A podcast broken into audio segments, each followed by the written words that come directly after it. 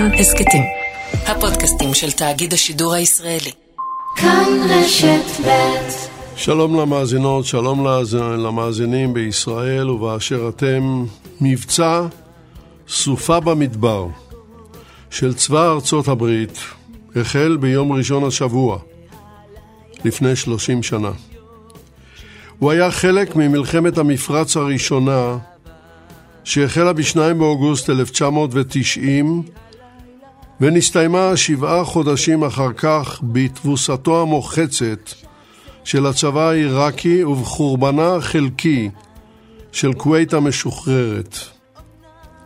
מדינת ישראל, למרות שלא היה לה כל חלק בסיבות שהוליכו למערכה, הייתה בכל אופן מטרה בניסיונות משטרו הרצחני של סדאם חוסיין להשתחרר מן הלפיתה האמריקנית.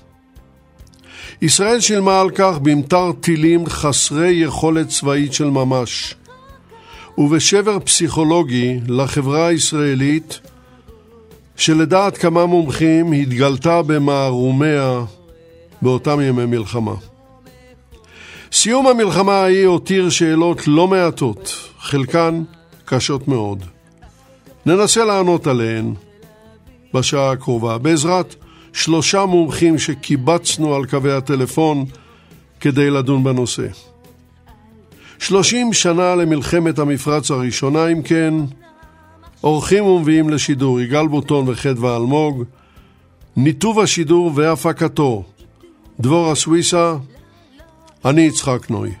יצאנו לדרך. והמומחה הראשון שלנו הוא אלוף משנה פסח מולובני. אלוף משנה מולובני, בוקר טוב לך, שבת שלום. בוקר טוב לך, לחבריי ולמאזינים. אה, אלוף משנה מולובני הוא חוקר צבאות ערב, הוא איש מודיעין לשעבר, ומספריו מלחמות בבל החדשה יצא לאור בהוצאת משרד הביטחון, מערכות, ב-2010 ובאנגלית שבע שנים אחר כך. והספר על סוריה, מצפון תיפתח הרעה, שראה אור בעברית בהוצאת קונטנטו ב-2014. ואנחנו נפתח בשאלה הבסיסית ביותר, אלוף משנה מולובני, מה הייתה הסיבה למלחמה? היו בעצם, אה, כמו שאמרת, זה התחיל אה, בסיפור של השתלטות על כווית, שהביאה לתגובה חריפה מאוד מצד הקהילה הבינלאומית ולדרישה בלתי מתפשרת מסדאם, שליטה של עיראק דאז, להוציא, לצאת מיד משם. ואחר כך אה, שלב שבו התכוננו שני הצדדים לעימות שהיה צפוי שיקרה, כי הוא סירב כמובן, ונתנו לו אולטימטום עד ה-15 בינואר, ונמשך במלחמה הזאת, שתכף אנחנו גם נדבר עליה כמה מילים, ולאחר מכן גם באירוע נוסף שהביא למרד גדול במחוזות השיעים והכורדים בעידודה ובסיועה של איראן, שאיתה הוא רק סיים מלחמה כמה שנים לפני כן. רק נציין שסדאם חוסיין היה סוני.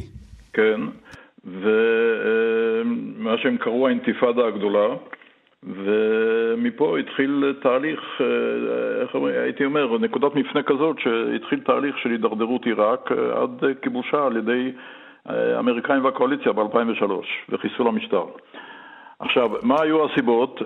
התוצא, הסיבה הראשונה, או העיקרית, הייתה סיום המלחמה עם איראן. הוא יצא משם מנצח, הרגיש חזק מאוד, עם עוצמה צבאית שאותה הוא ביטא במצעד הניצחון שקיים ב-6 לינואר 1990, יום הצבא.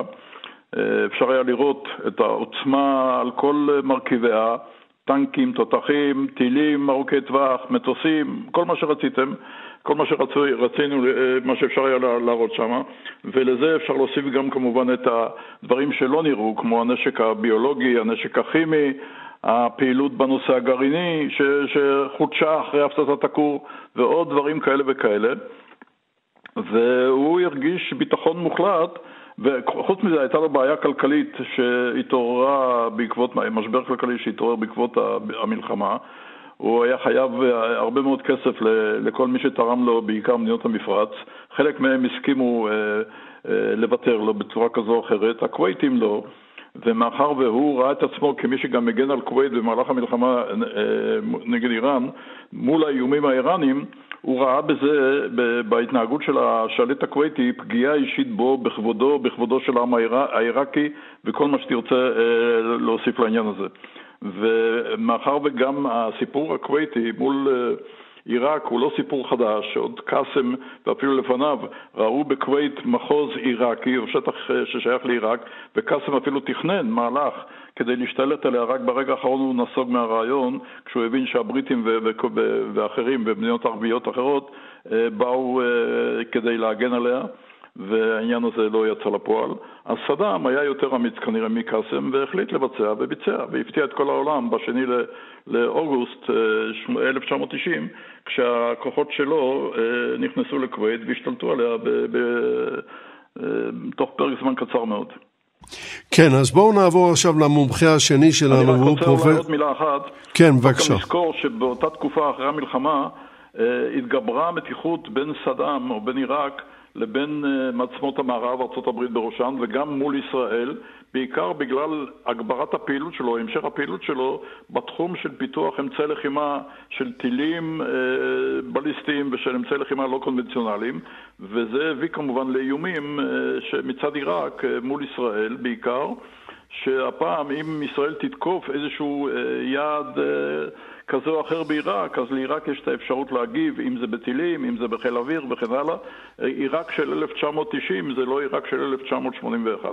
כן, תודה רבה לך, אלוף משנה מולובני, אה, והואיל והזכרת את ישראל, אני עובר למומחה השני שלנו, והוא אה, פרופסור אמציה ברעם, בוקר טוב לך, שבת שלום. בוקר טוב, יצחק, שבת שלום. פרופסור ברעם הוא מן החוג להיסטוריה של המזרח התיכון באוניברסיטת חיפה, ומספריו באנגלית, שניים נמנה, סדאם חוסיין ואיסלאם, 1968-2003, בהוצאת אוניברסיטת ג'ונס הופקינס, והוא יצא לאור ב-2015, והספר השני שנמנה, גם הוא אה, יצא לאור באנגלית ולא בעברית, תרבות, היסטוריה ואידיאולוגיה, בגיבוש מפלגת הבעף בעיראק בהוצאת אוניברסיטת אוקספורד, והוא יצא ב-1991. והשאלה אליך היא על הניסיון הישראלי ליצור קשר עם סדאם חוסיין ב-1990, עוד לפני שהחלה האש לבעור. גם בתוך מלחמת עיראק-איראן בשנת 85-86 וגם ב-1990 אנחנו, ישראל ניסתה ליצור איזשהו קשר עם סדאם חוסיין ולהרגיע אותו שיעזוב אותנו בשקט. בעיקר ב-1990 שמיר, ראש הממשלה, שלח את אברשה תמיר, אלוף אברשה תמיר, לז'נבה, ויש לי המסמכים, ומסמכים שלהם, של, שהאמריקאים מצאו אצל סדאם בארמון, ושם, ויושב בז'נבה אחיו של סדאם, ברזן אברהים חסן תקריטי, אחיו הקטן, והאח כותב לאח הגדול, אדוני הנשיא, הישראלים מנסים להתקרב אליי, רוצים לראה אם יש אפשרות לעשות איזושהי עסקה, ושמיר אומר שאין לו שום דבר נגדנו והוא רוצה ליצור קשר. סדאם נבהל ועונה לאח שלו הקטן, תנתק תבדק מיד את הקשר, מיד את הקשר. אה, הוא לא רצה שיתפסו אותו באיזשהו קשר עם ישראל, זה יכול היה לצאת החוצה וזה היה משפיל אותו, והיו לו תוכניות אחרות, באמת באפריל 1990, שלושה חודשים אחר כך. אה, הוא נושא נאום גדול בפני כמה עשרות גנרלים, והוא אומר, יש לנו נשק כימי בינארי, כלומר זה ראש נפץ כימי שבו ישנם שני חלקים מופרדים וכאשר הם מתאחדים הם הופכים לחומר כימי מאוד מסוכן. אה, ואנחנו נשתמש בכל מה שיש לנו, אם ישראל תיגע אפילו בשיבר אחד מאדמת עיראק, ואנחנו נשרוף במקרה כזה, נשרוף את חצי ישראל, מות ישראל, ואני זוכר שאני לא הבנתי, אף אחד לא הבין מה הוא רוצה מהחיים שלנו, רק כרגע ביקשנו ממנו להיות חברים. הוא פתאום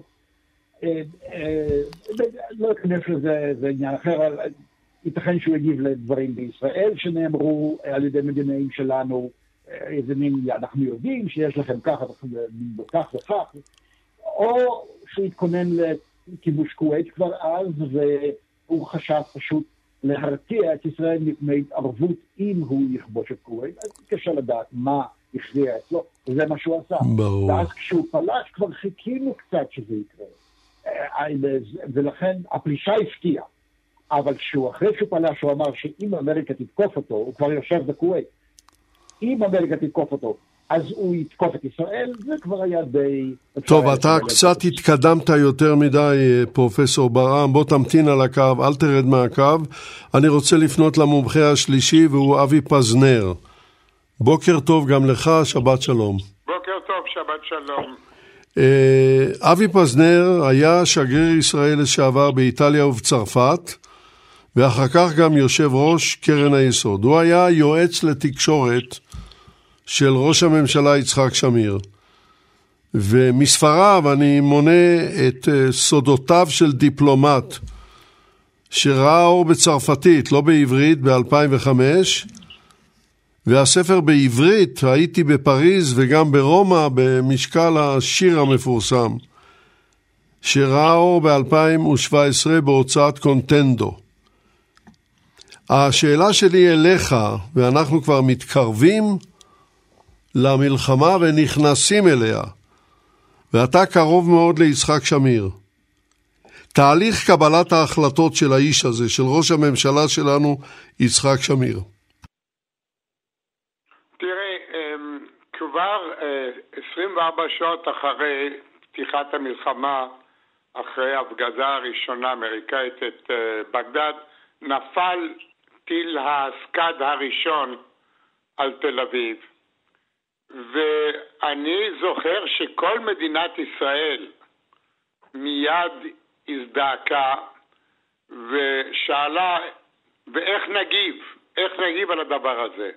וכמובן, בראש ובראשונה, יצחק שמיר, שהיה ראש הממשלה.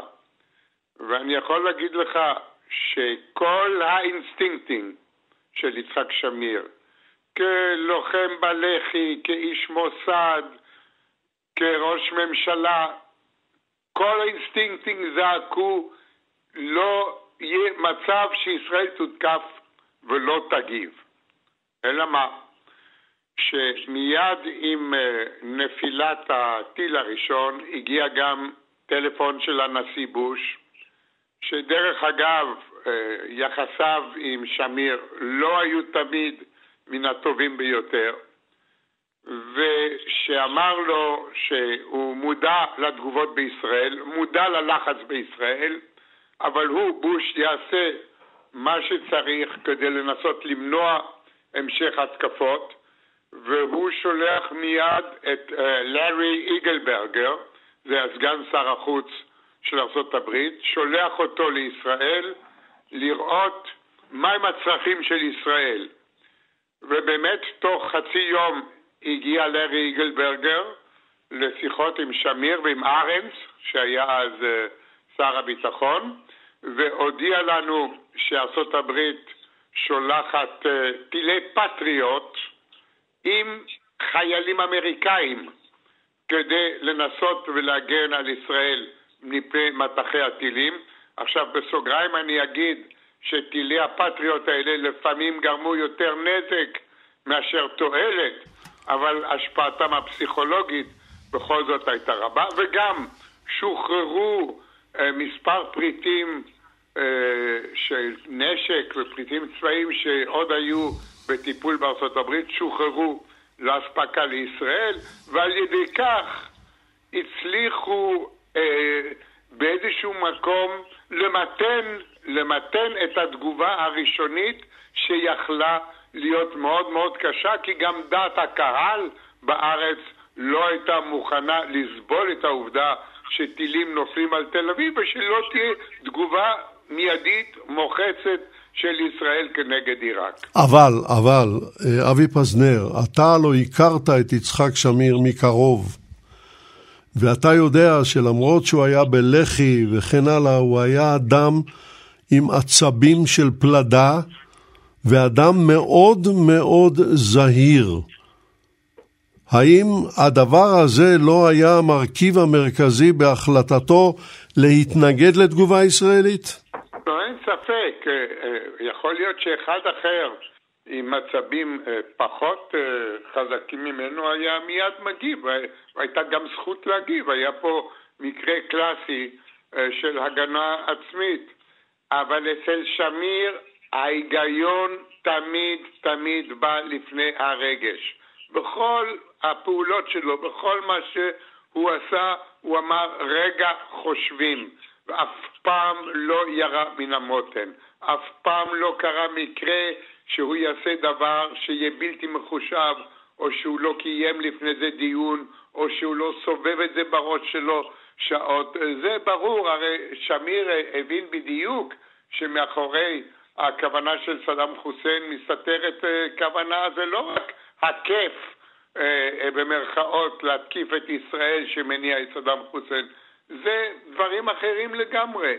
זה הרצון למשוך את ישראל לתוך המלחמה הזאת כדי לנסות ולהקשות על הנשיא בוש, שהרי הרכיב קואליציה של ארצות מבוססות על נאט"ו, אבל שכללה גם כן ארצות ערביות, בראש ובראשונה ערב הסעודית, איפה שחנו הכוחות האמריקאים, אבל גם מצרים ואפילו סוריה היו בקואליציה אה, של בוש. אז סדאם חוסיין פה בוודאי שרצה לעשות איזשהו צעד שיביא את ישראל לתגובה כדי שהארצות הערביות האלה יצטרכו לפרוש מהקואליציה, וזה חמור במיוחד במקרה של ערב הסעודית, כי שם חנו רוב הכוחות האמריקאים שהיו אמורים לתקוף את עיראק.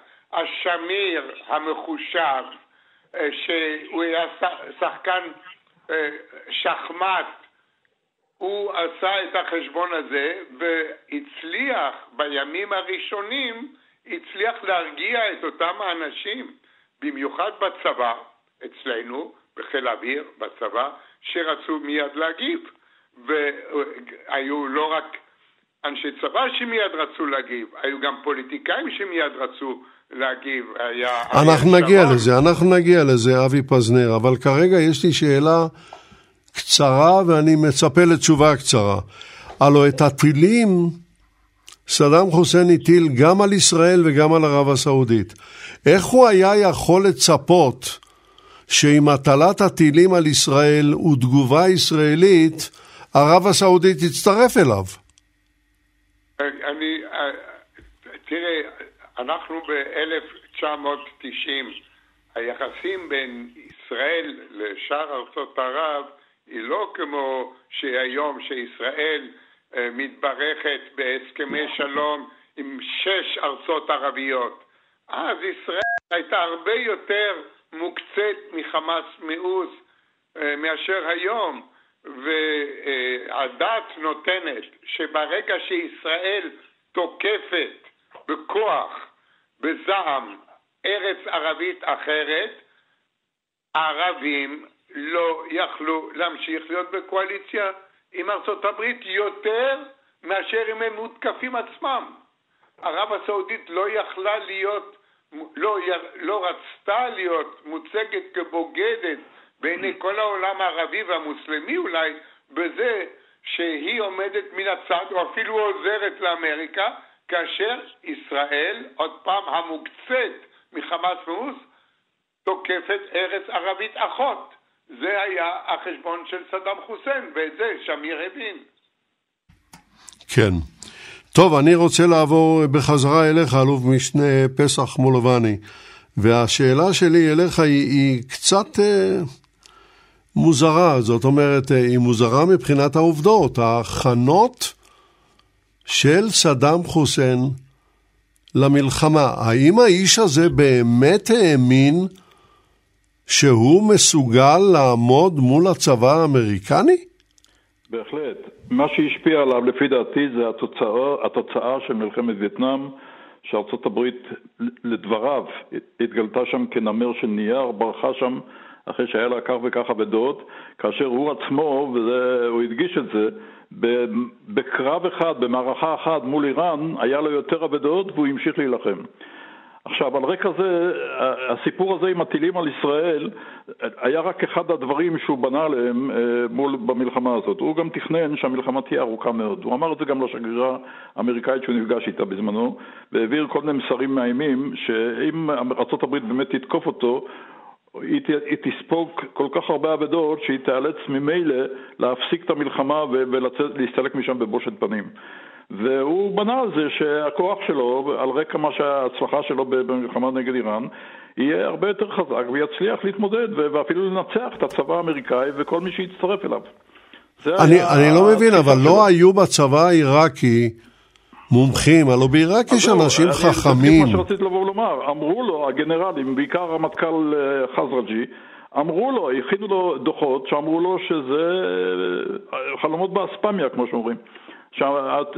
שהצבאות האמריקאי, הבריטי וכל האחרים שיבואו, הם פשוט אה, יגמרו את הצבא העיראקי והוא יספוג תבוסה מכאיבה מאוד, בעיקר אחרי הניצחון המזהיר שלו על איראן.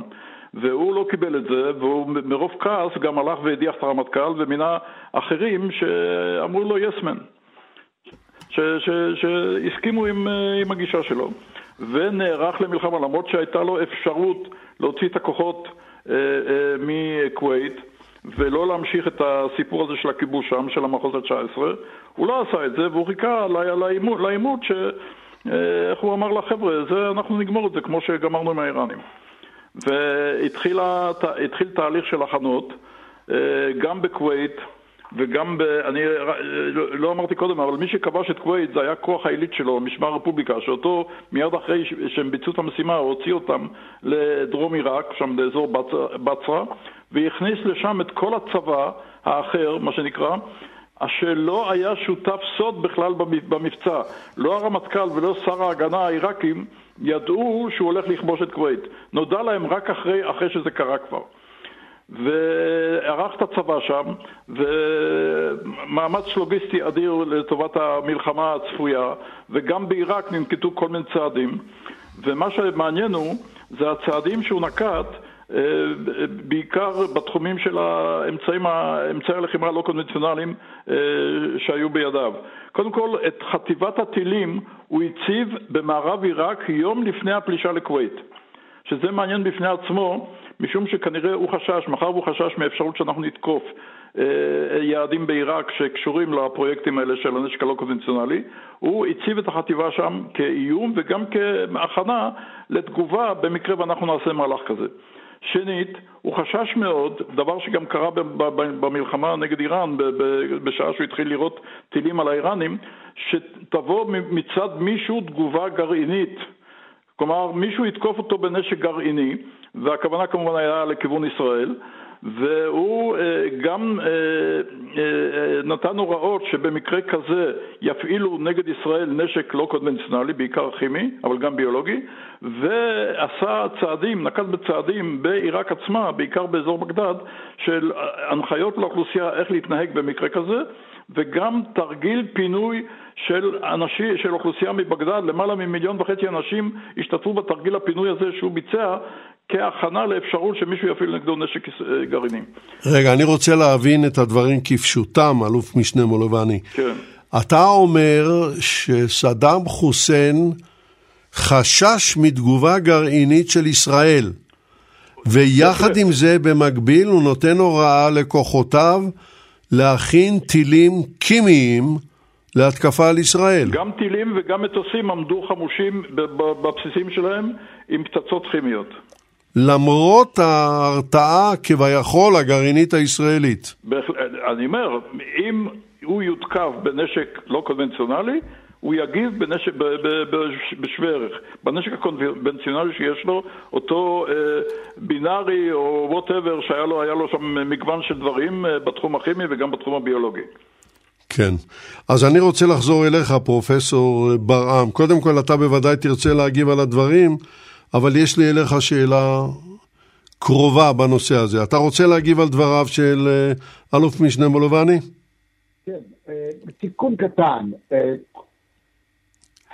סדאם פחד מהפצצה ישראלית ואמריקאית גרעינית, אבל בעיקרו של דבר הוא חשש שאם הוא ישתמש ראשון החשש היותר גדול שלו, והוא צדק, מבחינתו הוא צדק, אם הוא הראשון שהשתמש בנשק כימי נגד ישראל, כי השאלה הייתה במה נפציץ את הישראלים. חייבים, נתחיל מזה שחייבים להפציץ את ישראל, מוכרחים. לא רק כדי, כמו שאבי אמר, להפריד בין הברית והמדינות הערביות, וזה יכול היה לעשות, להביא לזה, ורצון ואינטרס של סדאם, אלא לא פחות, אולי אפילו יותר. אה, הוא, הוא ידע שבמלחמה הוא יקבל מכה קשה. אה, הוא חשב שהוא יצלח את זה באיזושהי צורה, והאמריקאים יפסיקו, יתחילו לנהל איתו משא ומתן, והוא אמר את זה. אני שמעתי אותו אומר את זה. אחר כך הוא אומר לגנרלים שלו, אחרי המלחמה זה כבר הוא אומר, אנחנו לא השתמשנו בכימי כי ידענו, ש... ידענו, אני לא יודע מה ישראל הייתה עושה, אבל ידענו שאם נעשה זאת, הישראלים יכו אותנו בנאורים, בגרעיני. ולכן אני לא יכול, לא רציתי ולא השתמשתי בנשק כימי, אבל הנשק הקונבנציונלי, הטילים על תל אביב, נתנו לו גאווה אדירה ויומרה, ויוקרה, לא יומרה, יוקרה אדירה בעולם הערבי, זאת האמת. אני לא יודע אם אתה זוכר, פרופסור ברם, אבל לפני, אני חושב שזה היה עשרים שנה. אנחנו ניהלנו עדיין בכל ישראל שהלכה לעולמה משדר בנושא הזה, והיה איתנו באולפן משה ארנס, זיכרונו לברכה. נכון. כן. והוא אמר שיצחק שמיר שלח אותו למובארק, והוא שאל את מובארק, מה אנחנו נעשה אם סדאם יזרוק עלינו טילים כימיים? ומובארק אמר לו, הוא לא יזרוק. הוא מנוול, אבל הוא לא משוגע, הוא יודע מה יש לכם והוא לא יזרוק. אתה זוכר את הקטע הזה? יש לנו הקלטות. אני זוכר מצוין, ומובארק כן? היה אדם חכם ביותר, הבין נכון. אה, גם אני, אני לא חכם כמו מובארק, אבל אני הבנתי את זה ערב המלחמה, לפני שהתחילו הטילים ליפול, שזה לא יהיה כימי, אבל בוודאות יהיה אה, קונבנציונלי. ברור, ברור. אני רק אזכיר לך, יצחק, שהפלסטינאים, או הרבה פלסטינאים, רקדו על הגגות בשכם, בג'נין, וצעקו. מבחינתם, בצדק גמור, סדאם סדאם יא חביב, אודרוב אודרוב תל אביב, כן, אני כן, זוכר. זה נתן לו, והוא אמר לקצינים שלו, וגם העיתונות שלו הייתה מלאה בזה, שהוא הראשון, אחרי המלחמה מיד, שהוא הראשון שהפציץ את תל אביב מאז 1948. אז גם זו הייתה סיבה מאוד מאוד חשובה. כן. השאלה, אה, מה, מה הוא חשב להשיג בזה, זה הוא השיג. את זה הוא השיג. עכשיו, יש דבר נוסף שהוא מאוד חשוב. אה, כאשר אה, לפני המלחמה היו בישראל ויכוחים גם במודיעין וגם בטלוויזיה, ברדיו, האם הוא יפציץ את ישראל או לא, היה ברור, לפחות למי שהכיר את עיראק, והיו כמה אנשים בארץ שהכירו את עיראק, שהוא חייב את זה לעשות, לא הייתה לו ברירה. בסופו של דבר, מה שפסח אמר לגבי זה שהוא קיווה שהאמריקאים ישחקו את עצמם, אני, ישחק, הוא ישחק את האמריקאים, אני נפגשתי עם אפריל גלספי, השגרירה האמריקאית בבגדד באותם ימים. ונפגשתי איתה כחמש שנים אחר כך. אתה נפגשת גם עם סגן שר החוץ לורנס איגלברגר. נכון, ואותו שאלתי שאלה אחרת. אותה שאלתי, מה הוא אמר לך באמת? אז היא אומרת, הוא אמר לי מה שכתוב באל-סאורה, הוא דיווח על השיחה היא, וגם מה שאני שלחתי למשרד החוץ האמריקאי, שאנחנו לא מסוגלים. אם נאבד עשרת אלפים איש, נגמור את המלחמה. הוא אומר, אני, הוא אומר, איבדתי עשרת אלפים איש, והלכתי לקרב הבא עם עוד עשרת אלפים איש שאיבדתי. זו לא הייתה בעיה. אתם כן. עכשיו, את איגלברגר שאלתי, אוקיי, הגעתם, כבשתם, שחררתם את כווית, בראבו. למה לא המשכתם עד בגדד? איגלברגר, כשדיברתי איתו, כבר היה שר חוץ, כי בזמן המלחמה הוא היה סגן שר חוץ, והוא הגיע פה ארצה ואבי פגש אותו, לפחות דיבר עם האנשים סביבו. איגלבר אמר לי דבר מאוד מעניין, הוא אומר, תראה, אנחנו קיבלנו אישור מהאו"ם לשחרר את כווית. שום דבר מעבר לזה. אז מעבר לסיבוך עם האוכלוסייה שלא רצינו להסתבך, אבל בכלל לא חשבנו באופן מעשי על אפשרות כזאת.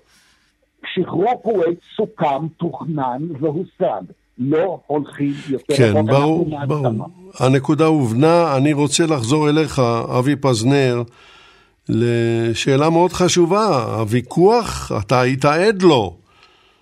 הוויכוח בממשלה אם להגיב על הטילים, כן או לא, מי בעד, מי נגד, מה בדיוק היה שם? היום כבר אפשר לדבר חופשי. זה היה ויכוח אה, דרמטי ביותר, מכיוון שלא לא כל השרים אה, הסכימו עם הקו הזה של יצחק שמיר, שבעצם אמר שפה סדאם חוסיין טומן לנו מלכודת, ושאנחנו צריכים קודם כל לנסות ולהביא לכך שיהיה ניצחון אמריקאי לפני שאנחנו נכנעים לרגש. והייתה ישיבה דרמטית בשבת בתל אביב, בשמונה בבוקר. אמ, אני זוכר שאפילו אריה דרעי, שהיה כבר אז שר, זה לפני 30 שנה, קיבל אישור מיוחד מהרב עובדיה יוסף להשתתף באותה ממשלה, כי דובר פה בפיקוח נפש, אבל היה ויכוח חריף, כי משה ארנס, שר הביטחון בתמיכת רוב, לפחות בתמיכת חיל האוויר, מאוד מאוד רצה להביא להחלטה לתקוף את uh, האזור שבו משגרים את הטילים במערב עיראק, H2, H3. אמר לנו בדיון שהטייסים כבר יושבים במטוסים ומחכים להוראה. הרמטכ"ל דן שומרון וסגן הרמטכ"ל אהוד ברק היו יותר מסויגים, פחות נלהבים, אבל ארנס לחץ חזק מאוד, והוא היה קרוב לשמיר, והיה לו השפעה על שמיר. ואחר כך דיבר שרון, אריאל שרון, התוכנית שלו הייתה עוד יותר מרחיקת לכת. לא צריך רק להפציץ ב-H2 וב-H3 במערב עיראק, אלא גם לשלוח טור משוריין של טנקים, דרך ירדן כמובן, שיתחבר עם הצנחנים שאנחנו נצמיח שם ב-H2 וב-H3. כמובן שהדבר הזה, כל אחד הבין, זה היה מביא למלחמה עם ירדן, והרי אה, כמה חודשים, כמה שבועות לפני המלחמה, שמיר וחוסיין נפגשו בחשאי בלונדון וקבעו שלא תהיה מלחמה בין שתי המדינות בהקשר הזה. ו... אבל אתה, אתה יודע, אבי פזנר, שמי שעמד בראש המערכה האמריקנית, הגנרל שוורצקופ, אחרי המלחמה שאלו אותו לגבי אה, ההיתכנות שהישראלים היו מגיבים, והוא ביטל את ההשתתפות הישראלית, הוא אמר קשקוש בלבוש, ישראל לא הייתה יכולה לעשות כלום. הצבא. הישראלי קטן מדי ולא הייתה לו שום עוצמה והיה קשה מאוד לגלות את הטילים. מה דעתך על זה? תראה, קודם כל, הוא לא היה, הוא לא היה עד לוויכוח הזה. גם אז היה לישראל אמצעים נכון, שזה מאוד מאוד קשה, כי כשאני אומר לך H2, H3, זה נשמע כמו איזה נקודות. זה שטח ענקי, אה, שהוא גדול לפחות כמו מדינת ישראל, וצריך לגלות את המשגרים. הוא גדול הרבה יותר ממדינת ישראל. דרך אגב, בסוגריים, גם אמריקאים לא הצליחו, הרי אמריקאים הבטיחו לנו, אנחנו נשמיד.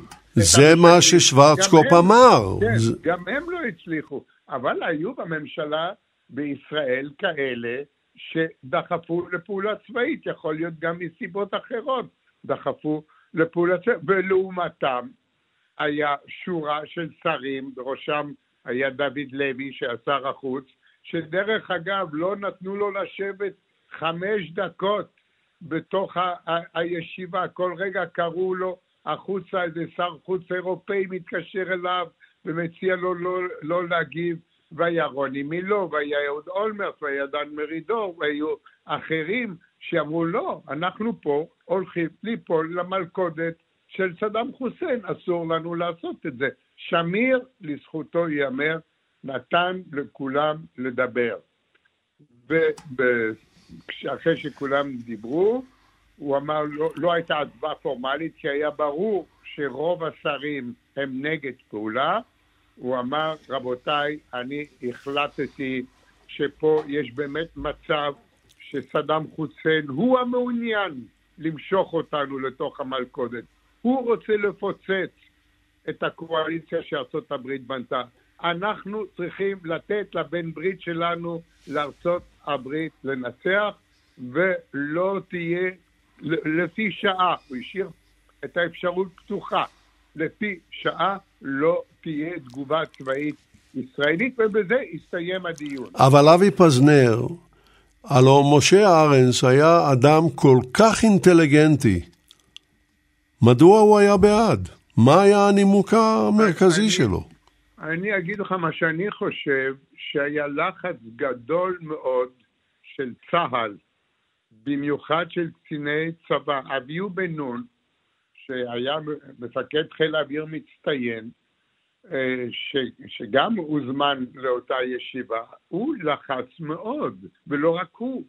אה, הוא אמר, אנחנו יכולים לעשות את זה. אתה יודע, כשיש לך קצין כל כך בכיר, כל כך טוב, כל כך מצטיין, שאומר לך, אל תהסס, אנחנו יכולים לחסל את כל המערך הזה של משלוח הטילים במערב עיראק. אז תשמע, הרצון הוא גדול לנסות לעשות, ואני שוב פעם מזכיר לך, כל השרים האלה שישבו שם, זה לא היו איזה שהם אה, אה, ילדים בבית ספר, זה אנשים מנוסים, זה אנשים שלחמו, הרבה לחמו בצה"ל, חלק לחמו במחתרות השונות. אה, זה אנשים שלא רגילים לכך שישראל תותקף ושהיא תשב ותיתן למישהו אחר לעשות את העבודה. זה היה פה בעצם היה צריך איזו מהפכה מחשבתית לזה שאנחנו מותקפים בטילים. המזל, המזל, יצחק, שלא היו קורבנות בנפש. היה נדמה לי רק אדם אחד שמת מהתקף לב, אבל כל הנזקים היו נזקים חומריים, וזה הקל על רוב השרים, היה שם רוב ברור של שרים שצידדו בעמדה שכרגע אסור לנו להגיב, ומישה ארנס, שדרך אגב היה מאוד קרוב, גם פוליטית היה מאוד קרוב לשמיר. ואם אתה זוכר, ב- בליכוד היו הרי אז מחנות, היה מחנה שמיר ארנס, הם היו מאוד מאוד קרובים, אבל ארנס, אה, אדם מאוד אינטליגנטי, אדם שחושב לפני שהוא עושה, הוא היה לו ניתוח שונה, שלפי דעתי היה שגוי, כי באמת פה הייתה רק מטרה אחת, וההתקפה הזאת על ישראל מצד סדאם חוסיין הייתה רק מטרה אחת, זה למשוך את ישראל לתוך המלחמה ולפוצץ את הקואליציה של הנשיא בוש. טוב, אנחנו, אנחנו עוד אה, נחזור אליך, אבי פזנר. אני כרגע רוצה לשאול אותך, אלוף משנה מלובני, בכמה משפטים, אני יודע שזה קשה מאוד, אבל בכמה משפטים לתאר את המלחמה עצמה. בבקשה. אוקיי, אז קודם כל אני, אני אגיד עוד מילה אחת על השיגור טילים אה, לישראל, שהיו לזה עוד שתי סיבות חשובות. א', אה, מה שנקרא תמיכה באינתיפאדה הפלסטינית שהתחוללה פה אז בארץ, במיוחד אחרי שהוא שיגר את הטילים אה, עם ראש אבן, שהוא אמר זה אה, אה, תמיכה באבן שהנערים הפלסטינים זורקים לעבר החיילים הישראלים. והדבר השני, סוף סוף ההזדמנות לממש את הנקמה שלו על השמדת הכור אה, העיראקי. והוא באמת שיגר טילים לעבר יעדים שהוא חשב בהם, שהוא חשב שאם הם אה, ייפגעו זה יהיה נקמה, אם זה הטכניון בחיפה, ואם זה מכון ויצמן ברחובות, ואם זה הכור עצמו שהוא שיגר לשם איזה כמה, אה, כמה טילים, וכן הלאה וכן הלאה. עכשיו, הוא גם אסר לשגר טילים למקומות קדושים, אם זה בסעודיה למכה או למדינה, ואם זה גם לירושלים, לירושלים בעיקר למר... היו אה, הצעות של מפקדי הצבא לשגר טילים למערב ירושלים, לכנסת ולמוסדות ול... המדינה וכולי, אבל הוא חשש שהטילים, מאחר והטילים לא היו מדויקים, שהוא יפגע דווקא במזרח ירושלים, באוכלוסייה הערבית, ואת זה הוא לא רצה, ולכן ירושלים לא הייתה ברשימת המטרות שלו. עכשיו המלחמה עצמה, אה, אני אומר, הטילים זה היה בעצם האמצעי היחידי שהיה לו להגיב, כי חיל האוויר העיראקי הוצא מהמלחמה כבר בתחילתה על ידי ההפצצות של, של מטוסי הקואליציה.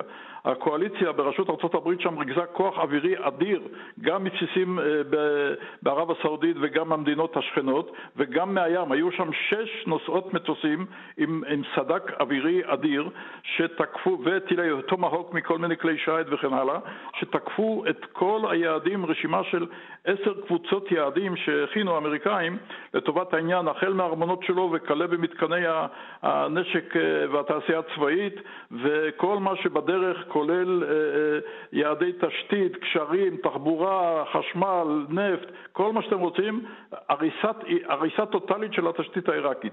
ובתוך זה חיל האוויר, שהוא היה בטוח שחיל האוויר יוכל להתמודד מול חילות האוויר של הקואליציה, או כמו שאמר לו מפקד חיל האוויר, שהיה גם קרוב שלו, שזבוב לא יוכל לחדור לעיראק, אבל הזבוב כן חדר בסוף, וחיל האוויר, והוא נאלץ כתוצאה מזה לקבל החלטה מוזרה, הייתי אומר, להבריח כ-150 מטוסים, בתוכם את מרבית מטוסי האיכות שלו, המיראז'ים והמיג 29 וכולי, לאיראן, שאיתה רק, רק לפני יום, כמו שאומרים, אה, נלחם בחירוף נפש. הוא קיבל אותם בחזרה? לא, הוא פנה לאיראנים לקבל בחזרה, והאיראנים אמרו לו שזה בתמורה לנזקים שהוא עשה במהלך המלחמה וצחקו ממנו. הוא פנה גם לאו"ם שיעזרו לו, אבל אף אחד לא הסתכל לכיוון שלו. כמובן. ברור, ברור. והסיפור הזה נגמר ככה שגם באיראן הם לא שימשו שום דבר, כי לאיראנים היו בזמנו אז מטוסים ערבים ולא מטוסים אה, אה, מזרחים תוצרת אה, ברית המועצות.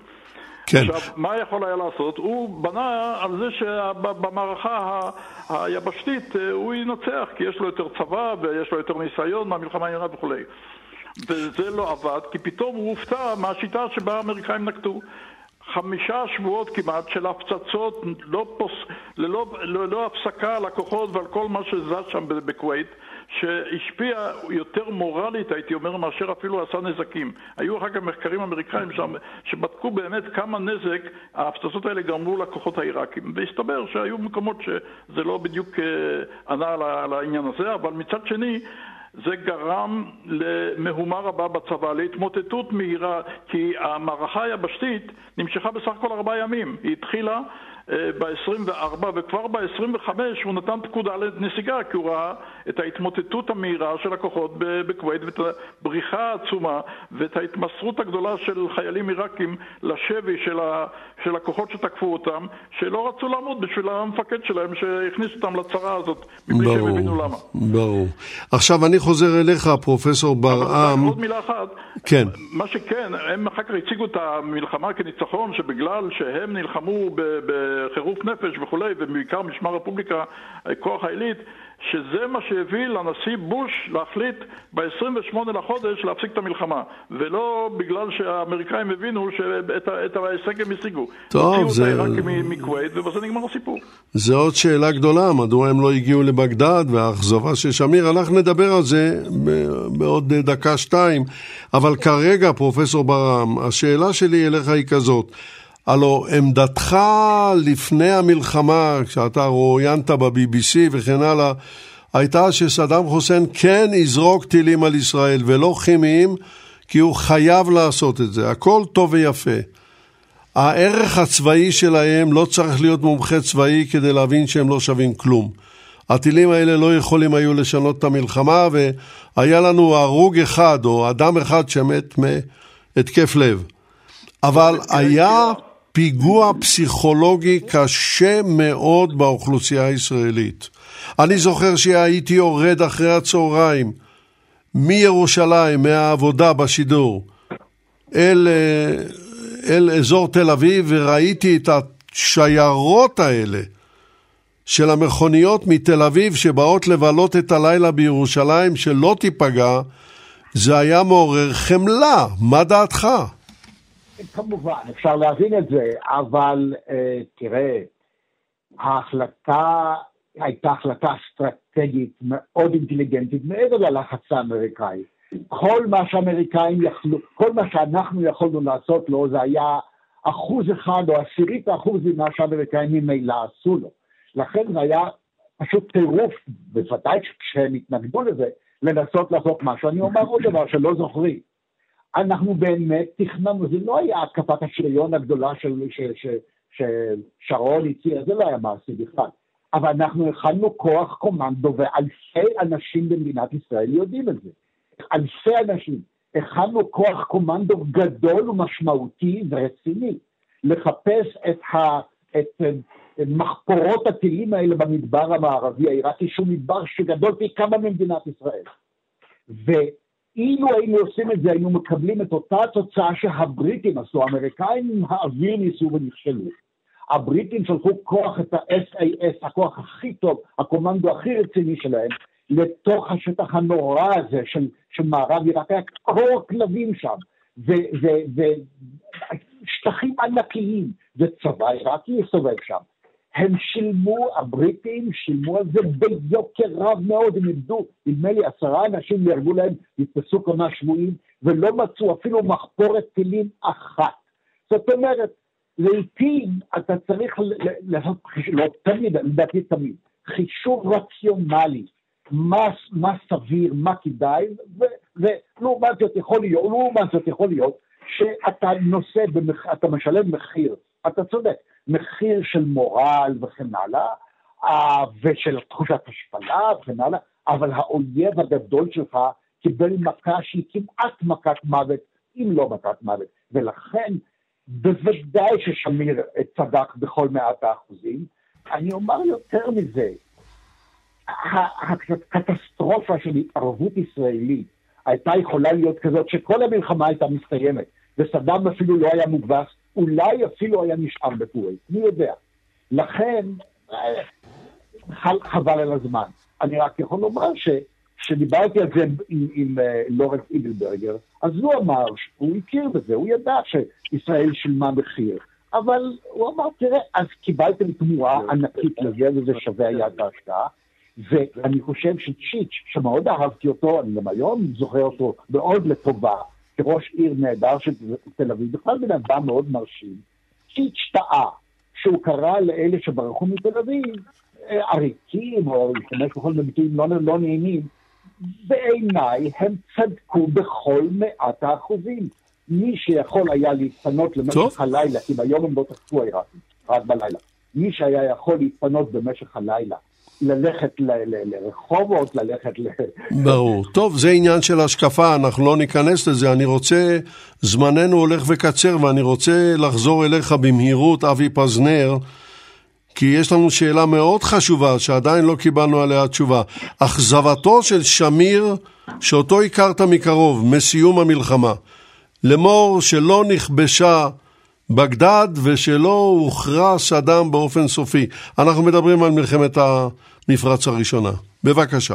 כן, בוודאי. הרי שמענו עכשיו אה, גם מאלוף משנה מולובני וגם מפרופסור אמציה ברם, שעיראק הייתה מקוטשת והייתה על הברכיים בסוף השבועות האלה של הפצצות אמריקאית בלתי פוסקת.